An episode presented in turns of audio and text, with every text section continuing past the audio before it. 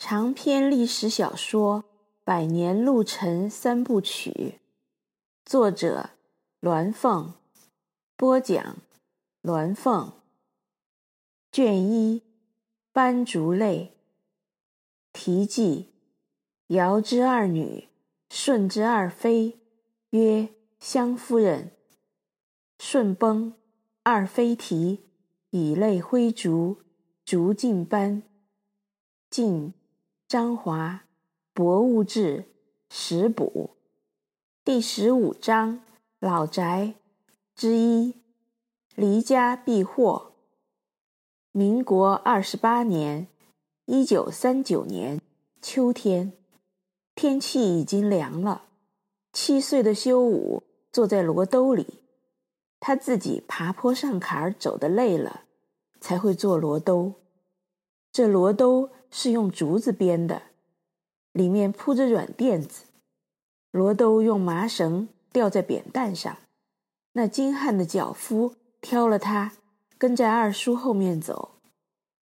在这片贵州赤水以南的山区里，一切都只能靠人挑肩扛。修武望着跟在他们后面的脚夫队伍，他们两个人一组，每一组。都用扁担挑着一个沉甸甸的木箱，修武知道这几十个大木箱里装满了书，都用油纸仔细包好，码得满满的。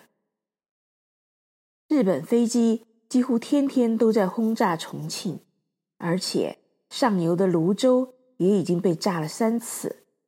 日本人丢下的烧夷弹就是燃烧弹，烧掉半个泸州城。合江正夹在重庆与泸州之间，虽然还没挨炸，但也人心惶惶。任家书房里存着很多书，还有不少是真本、善本，甚至绝本。那是修武外祖父家历代收藏的，还有任老爷自己收藏的。这些书让任老爷最担心。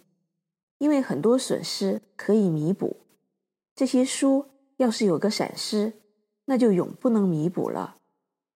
中国人对书的珍爱千年不衰，一想到日本飞机就在头顶的某个地方丢炸弹，任老爷就为这些书坐立不安。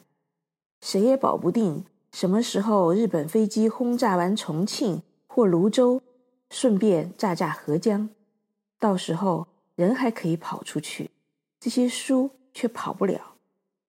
正好修武的二叔从老宅来了，他是趁着秋收农忙完来看看大哥，顺便打听战争的消息。因为老宅地处偏僻，那是赤水南边的大娄山区，从前都是苗蛮的窝巢，几乎与外界不通音问。任老爷思来想去，决定就让二弟带上这些书去老宅，那就万无一失了。当然，儿子也是很要紧的。修文刚刚考上中学，不到万不得已不能耽误学业。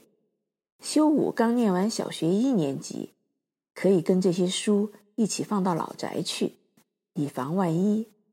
而且二弟。在石花园请了小学教师做馆教侄儿们，修武也可以跟着堂兄弟们一起读书。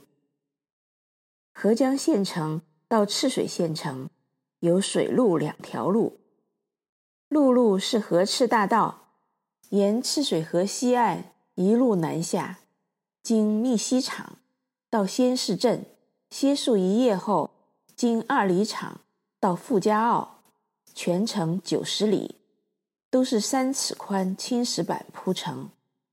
从傅家坳东渡赤水河，就是赤水县城。水路就是赤水河，这一段赤水河下游逶迤曲折，有许多之字形大折，因此又雅称之溪。一路上还有些激流险滩。要靠纤夫拉滩，上水过滩叫拉滩，下水过滩叫放滩。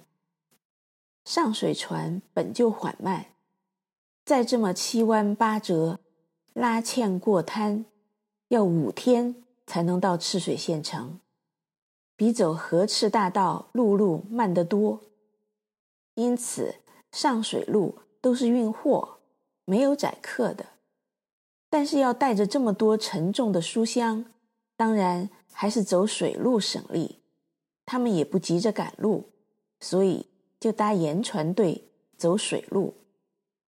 修武记得，他们一大早从县城盐仓巷外长江码头上了运盐的大木船，十几条盐船从长江右转进入赤水河。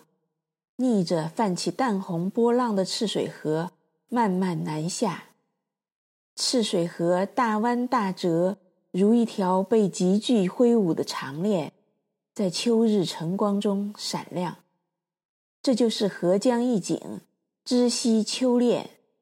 有诗云：“溯回曲折绕知溪，一派秋光似链旗。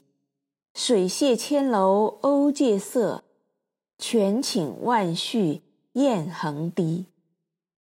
木船在赤水河上，忽而朝东，忽而朝西，好几折之后，修武回望，似乎离县城还是那么近。县城西十里处的笔架山，从长江与赤水河之间的平坝上，拔地而起七百米，四周绝壁。十分雄伟，三峰二凹，形如笔架，因而得名。遍山葱笼中掩映着赭红的丹霞山崖，淡淡白雾缭绕，恍如仙境。二叔指给他看，这是笔架连云。二叔晃着头吟额：三峰突至插云端，翘首登临岂为难？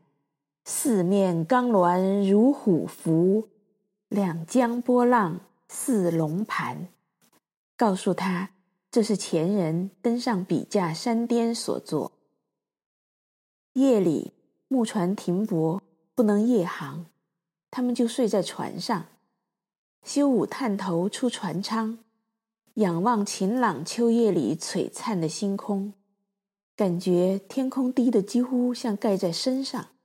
一伸手就能抓住一颗星星，他真的伸手去抓，才发觉星星其实很遥远。一路上，修武看见过河岸边熙攘的大集镇，也有一些小的香厂。他跟着二叔下船，去厂镇饭馆里吃饭，再回到船上。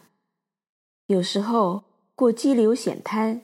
岸边十几个纤夫拉一条船，十几条盐船的纤夫在岸边拉成一条长长的队伍。他们除了头上包着白色的头帕，都赤身裸体，背着纤绳，被太阳晒成棕红色的身体几乎匍匐在地上，唱着很有力量的号子，里面夹杂着许多“嗨哟”。和嗨走，吼得地动山摇。每一组纤夫都有个看纤的人，他站在纤夫们身边，眼睛紧盯着船，不停地大声指点每一个纤夫调整位置和力量。沉重的盐船在雄壮的号子声里缓缓移动，越过险滩，有的险滩还伴着急弯，纤夫们。要一条一条船拉，一条过了才拉第二条，因为中间还要换位子，他们叫换纵，不停地调整方向，看得修武心惊肉跳。就这样缓慢地在赤水河上逆流而上。第五天傍晚，盐船队停靠在赤水县城东门外，这里。跟合江县城长江码头一样，泊满了盐船，都是从四川运盐到贵州。盐船在赤水县城卸货后，就要装酒返回合江，因为从赤水县城再往南，赤水河滩浅流急，大木船不能通航，必须把盐搬上一种叫古牛船的小船，才能继续往赤水河中游运。船刚停稳，搬运夫们就上船开始卸盐，搬进码头边的盐仓，等古牛船来接运。二叔在码头雇了几十个挑夫，抬着书箱一路进了赤水县城。在县城铺着青石板的大街上，他们走进一个高大的门楼。二叔带他们穿过前院，这个前院很奇怪，并不是通常的客堂，两厢是一间间房间，每个房间都有开向院子的门。课堂的位置却是个通的穿堂，他们便通过这穿堂进入后面的课堂。修武看见四叔从内院走出来，笑眯眯的跟二叔说话，又看看修武，弯腰对他说：“呀，修武长这么大了。”修武小时候见过四叔，但是并不真正记得他的模样。可是看见他，就知道是四叔。他听父亲说过，四叔那一次来合江，是接运他新买的机器，说是从老远的欧洲运来的。那个国家叫德国，德国的机器是治牙齿的。四婶也迎出来，她是个瘦高的女人，额前飘着刘海儿，脸上抹得白白的。身上的旗袍掐着她细长的腰身，使她走起路来飘飘袅袅的。她也弯腰看着修武说：“呀，是修武啊！”修武闻到她身上的香气，有点晕。那不是大紫的粉香，比粉香更冲人。他不知道那是香水味儿。四婶后面跟着一个小女孩。四婶把她推到修武面前，说：“来，芬芬，喊哥哥。”芬芬大概四岁多的样子，只是一个小妹崽儿。她抓着四婶的旗袍下摆，红着脸叫声“哥哥”，就把脸埋在妈妈旗袍下摆里。修武是大孩子，当然懂礼，便对着他的翘小辫儿叫一声“妹妹”。大人们都笑起来，进了课堂。二叔和四叔、四婶讲合江，讲重庆，讲日本飞机。晚饭搬进来摆好，一边吃还一边讲。修武和芬芬吃完饭，坐不住了，便互相看看，一齐下了桌。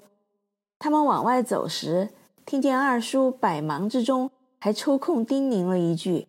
不要跑出门哦！纷纷领着修武跑去前面那个奇怪的前院。修武每间屋都开门看看，每间屋里都摆着一张躺椅在屋子中间，有的是木头的，有的是竹子的。躺椅边都有个高高的金属架子，这都不稀奇。最稀奇的是还有两个锃亮的黑色大皮躺椅。好高！修武立刻爬上去，软乎乎的，真舒服。他在上面滚了滚，嘻嘻笑。纷纷也在旁边笑，棱着那任家个个都有的拱鼻梁，如着肉嘟嘟柔和的弧形唇线，细声细气地说：“哥哥，你要躺着，不能动，张开嘴。”修武便躺着张嘴。纷纷靠近来，垫着脚，捧着他的脸，往他嘴里瞧瞧。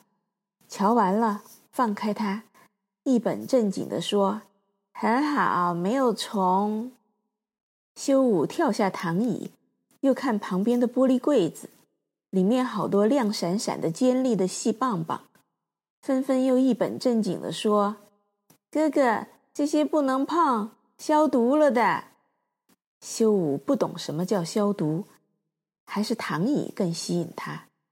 他又爬上躺椅，睡舒服了，扭头问芬芬：“你来吗？”芬芬笑嘻嘻，也爬上来，两个一起并排躺着，一点也不挤。等要睡觉的时候，四叔在牙医诊室里找到他们，两个孩子并肩躺在牙医床上，已经睡着了。